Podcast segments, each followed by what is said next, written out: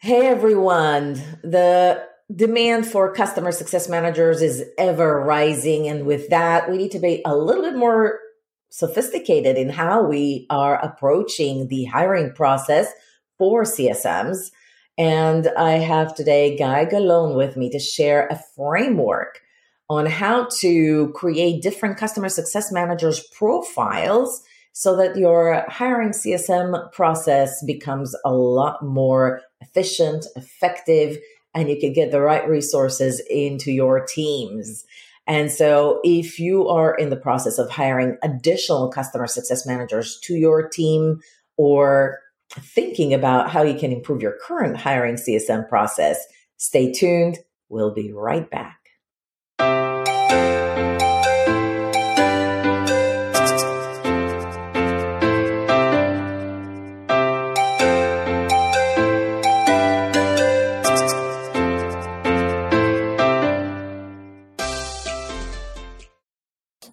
Welcome back. We are going to talk about hiring CSMs with Guy Galon, VP of Customer Success at Hysolate. Welcome, Guy. Hi, Irit. Thanks for having me. Guy, just before we dive into your framework and how to create profiles for CSMs when hiring, Tell me a little bit about, you know, your current team at Hysolate. How long have you been working there and what's the size of your team? I've been working in Hysolate for two years already. We are a team of five people that do mixed customer success and support activities. The teams are uh, customer success engineers and CSMs. A few of them have a customer success experience and a few of them actually did not have and uh, were recruited based on the framework which I, I came up with that helped me to actually find them. Which brings me to the main point of this framework. The reason you created it is because the market is tough, meaning it's hard to come up with, you know, hiring only customer success managers that have a strong customer success management experience. That's true. We, I think all CS leaders, CSMs, uh, the, the market is growing very, very fast and customer success domain is relatively young, if we call it like that. And we all know there's a shortage of experienced people. There are great people out there, but there's a shortage of experienced customer success people. So the question is, are you going to just look for those experienced people? And also there's the payment and remuneration part of it of how much you pay them, or you can broaden your search or your definition of what you're looking for and look for people with customer success management or customer management experience and look for different profiles. Maybe they don't have a customer success in their CV, but they've had enough experience handling customers in different situations and they could be a good fit for you. I had some interesting hires. I obviously I need to keep things confidential, but uh, one of them came from a government intelligence agency, but wow. he had great project management and account management skills. Not as a customer success, but he was amazing fit at the time. I also had one who was a kind of a sales slash account manager at the time didn't handle customers in the post sale cycle, but he was great in terms of attitude and knowing how to do difficult discussions. So he was, again, a very easily getting into customer success. Tell me a little bit about, you know, your framework and how to create profiles for CSMs when hiring. This framework is actually based on just the experience that I had with uh, in Hysolate and in previous places, and I looked at four categories, if you want to call it, or subdomains of CSMs. One of them is the one with the project management style, program management style, those people who actually know how to plan. They understand customer requirements, they understand prioritization, time management, roles and responsibilities, risk management. This is one profile. People that handle customers in those situations, are, from my perspective, are potentially a good fit for customer success. That's one profile. The other profile is those who are more of on a consultative role, domain expertise, the trusted advisor profile that, uh, if you want to call it, those people that come with industry experience, not necessarily the pure customer success, but they advise customers. They know what customer requirements are. They know how to present. They know how to understand what the business case is, what the use cases are, and how to articulate value.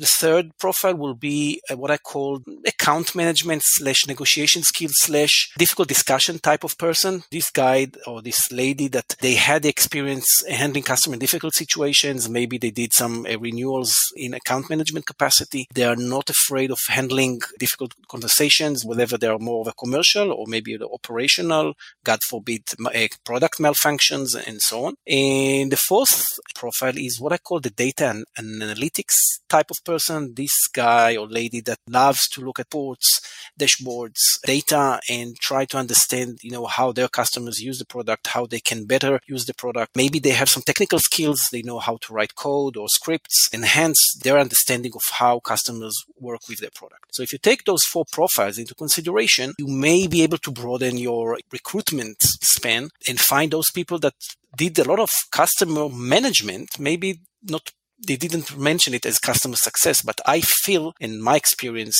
indicates that those people definitely can get into customer success roles quite quickly. You know what I love about this, these four profiles? I mean, you could have a candidate that actually has two of these strong suits, but it's like, you know, these are the core four strong suits that I'm looking for to have a wholesome team. That's what I'm hearing. Exactly. So if I could find one with all four uh, profiles, that person will be Superman or Supergirl. But in reality, as you mentioned, they will have probably two of those four, which is good fit, I think. And then the next step is to kind of create this balance in your team and find out how you can get different profiles. Moreover, it can help you and them to develop additional skills once you map what they are strong at and you know how the f- full framework looks like, you will be able to develop their careers even further, which I think you know your CSM will value very much because you're helping them to improve. Hopefully, you will retain them in your team. Do you also use these four core skill sets or profiles, as you call it,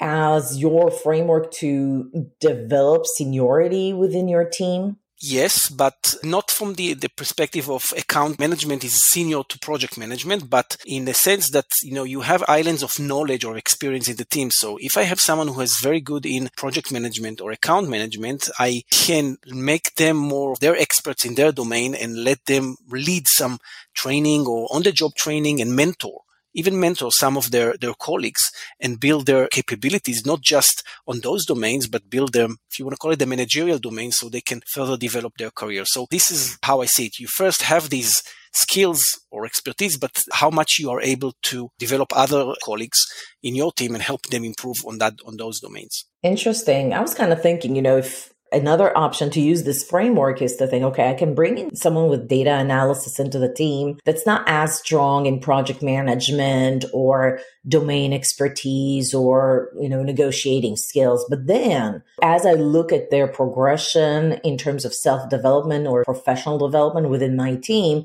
I'm going to provide them with coaching, mentorship, classes to develop negotiation skills so that gradually they can have better skills in all four all four profiles. Yes whatever i mentioned is not a discounting or a, in contrast to having a training by the way. That's definitely a good option. At least I practice it in my teams to try and get people to help each other and train each other, especially if it's during their job. So you learn very quickly and you learn practical things. I'm not saying that formal training, you're not learning practical things, but it's maybe a good mix will be a good combination. I think this model works very well for me in smaller organization. I mean, if you look at CS organization that will scale, I think seniority, it may, may eventually become a seniority thing. So you can master or be very strong in all those four domains and you gradually develop yourself within the bigger team. I agree. And I think that you could say the more wholesome you are,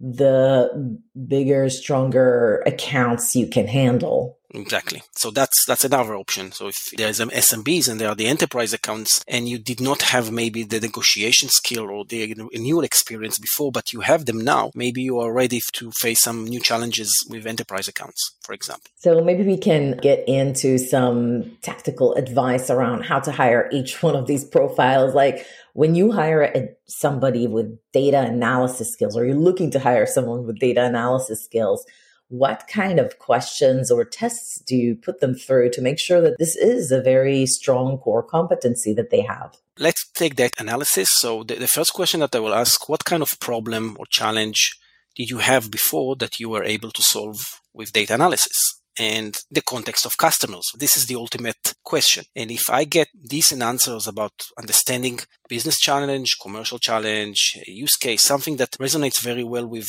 requirements, then this is one part. And then understanding the technical part of what kind of tools what kind of expertise you used to do that. If this person has some, let's say, coding skills, scripting skills, then we will put it into a test not a very difficult one, but just to see if this person actually can deliver certain scripts. And maybe I've done it at least a few times. The question is how much this person can also articulate whatever they found in terms of data analysis. So what kind of presentation skills you have. It's not mandatory. I would love to have that, but this is something that you can work on. If somebody truly understands customer challenges and how to solve them with data, have decent presentation skills, then I, I believe that this is definitely a good fit. So that's data analytics. How do you know if a person is a good planner or executioner, as you call it? First of all, the CV needs to indicate or they need to explain what kind of projects they managed, what kind of implementations, software, hardware related, maybe something else. But I need to see that they understand what scope management is, how you take scope and break it down to different components,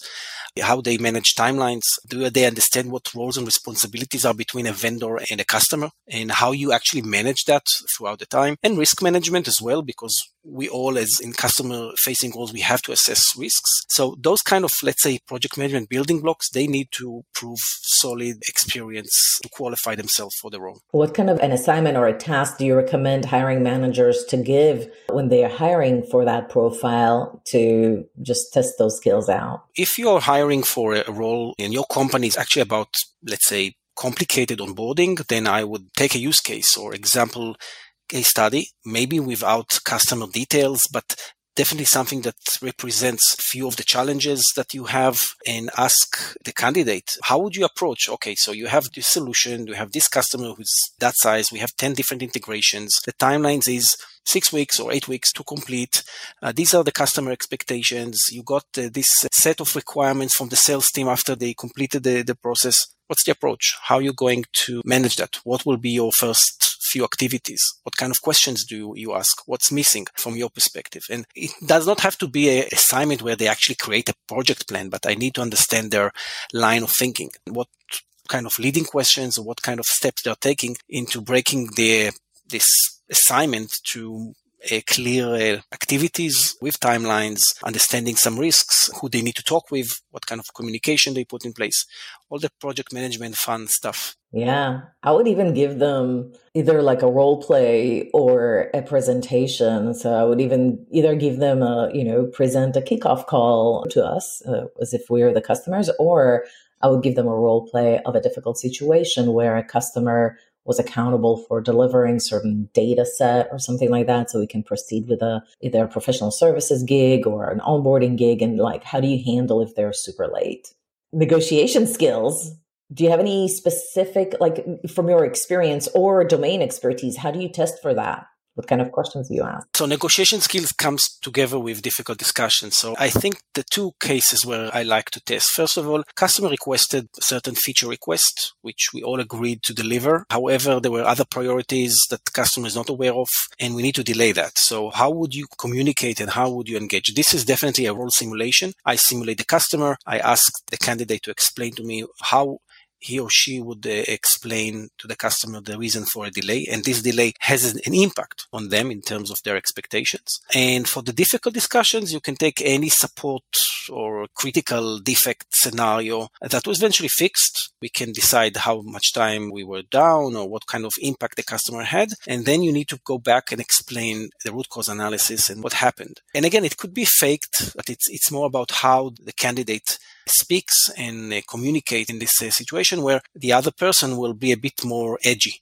if you want to call it in terms of uh, you know that was a very bad situation we suffered from it it gets the, the other person to be able to manage my expectations as a customer. All right so then domain expertise i think that one is like easier. You could just basically look at their resume and see if they worked in that industry sat in the customer's seat ever. Correct. But at the same time, you could, again, if they are very good at what they do, maybe I would not ask them uh, technical questions or questions specific about their domain of expertise, but I'll ask how they use their domain of expertise working with customers So I said they could be consultants come from some kind of consultancy role, how they brought their proficiency and expertise. Give me example how you were helpful or valuable to the customer. Another question is, okay, there were some challenges, always challenges, even if you're a consultant. What kind of challenges you ran into?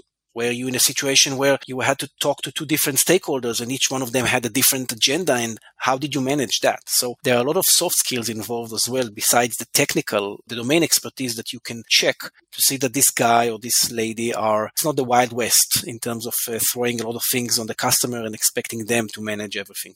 How do you test for their ability to articulate value to customers? It's a good question because you know initially I would say okay let's take my product and see how they can explain it but maybe they don't know it enough. So it's one option you can tell them search our, our website search our use cases how would you describe our value that's one option. The other option is take their experience, especially if they were domain experts or consultants. Which company worked for? What kind of product did you implement? What kind of service you implemented? Now explain to me uh, why it was unique and why it was valuable to your uh, customers. Well, I do notice that the technical expertise is missing from your profiles.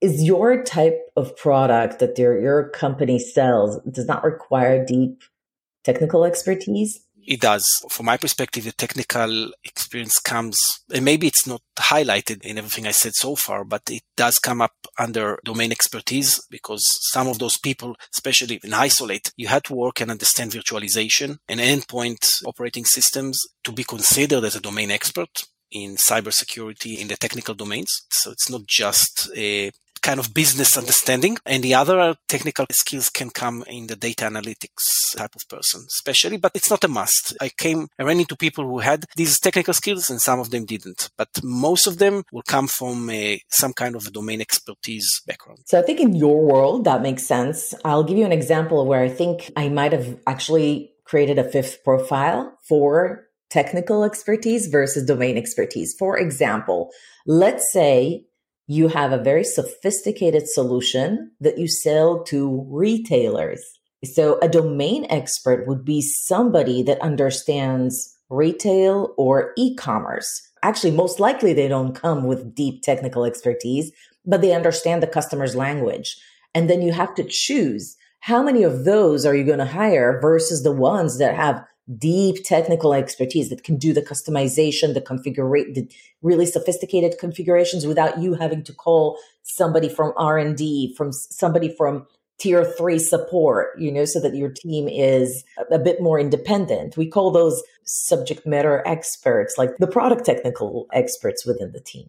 Yes, but by the way, with this model, as I said, is definitely a flexible one. So you can definitely add more profiles. A technical profile, in your example, is definitely required to actually distinguish between business domain expertise versus technical expertise that is required to configure or to do some integration and so on. So it depends on the industry. If you come from, you know, if you're sell to engineers, you probably already have the technical expertise if you're a domain expert. And so I agree. If I take cybersecurity, for example, or a, or manufacturing, DevOps uh, solutions, exactly. the people that will go will come to this role inherently have some technical knowledge and technical expertise that you can uh, verify. I agree that selling to retailers, e-commerce sites, it's insurance, customer success. I mean, customer, yeah, customer success. Those domains, yes, require significant business and uh, understanding, and then the technical aspects needs to be to come on top. Yeah, I mean, even it really depends on which role are you selling into. When you sell to a role that's already an engineering role, it doesn't even have to do with the industry. I want to correct myself too. Then probably your domain expert is your technical expert somebody may say not you know not always but let's say that it does. If you're selling to any department any team that's not technical you're going to have to have hired for both profiles more likely to just be scalable. It's not unheard of to find somebody that has both consultative skills domain expertise and really deep technical expertise but it's very hard. So it's not a scalable model I agree.